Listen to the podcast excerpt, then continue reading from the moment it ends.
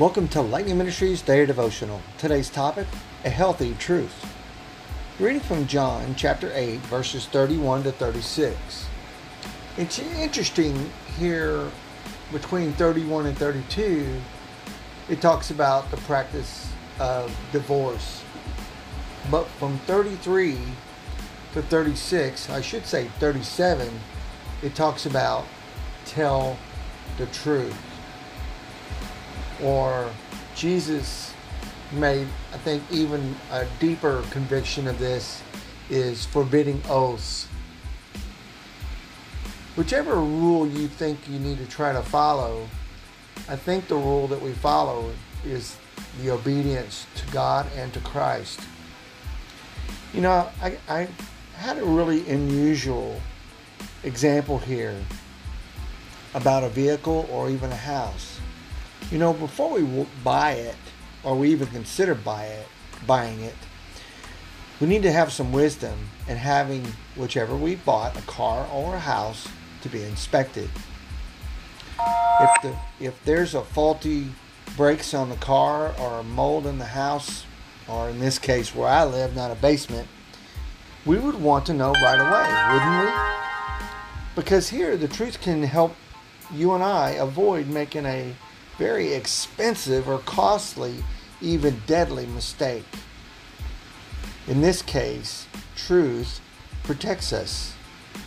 Now, this principle for us applies to our spiritual life too, not just our physical life. In the passage today, Jesus said, If you continue in my word, then you are truly my disciples and you will know the truth, and the truth will set you free. That's verses 31 to 32 in John 8.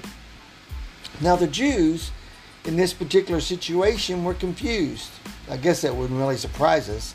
But they were, after all, descendants of Abraham and had never been enslaved to anyone. Jesus told them that everyone is a slave to sin, but that he came to set them free. That includes you and I.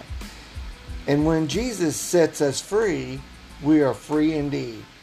Now, the truth of the gospel here allows you and I to enter into a relationship with our Father in heaven. Then, as we read and study the Word of God, the truth becomes more and more ingrained or embedded into our hearts we become so familiar with it that we're able to recognize a teaching that is misguiding, misleading, or for that matter, wrong. Now, let's understand that biblical truth provides guidance. It also provides courage and strength, comfort and wisdom, and most of all, faith. Now, living in God's truth lets you and I experience the life that God wants for us or should I say, you and I, a life of joy and freedom. I thought for a moment about how could this liberate us and protect us in a truth. And my thought was, what does truth do for us? What it does for us is it sets us free from anything that is not true. Think about that today. Are you living a truthful life? Are you living a life of dishonesty? Not just to those around you, but to yourself.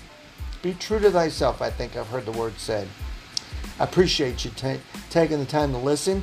I hope you're encouraged by this to have a healthy truth in your life by spending time in God's Word and allowing Him to encourage you, comfort you, give you the strength and wisdom and guidance by your faith. Have a blessed day.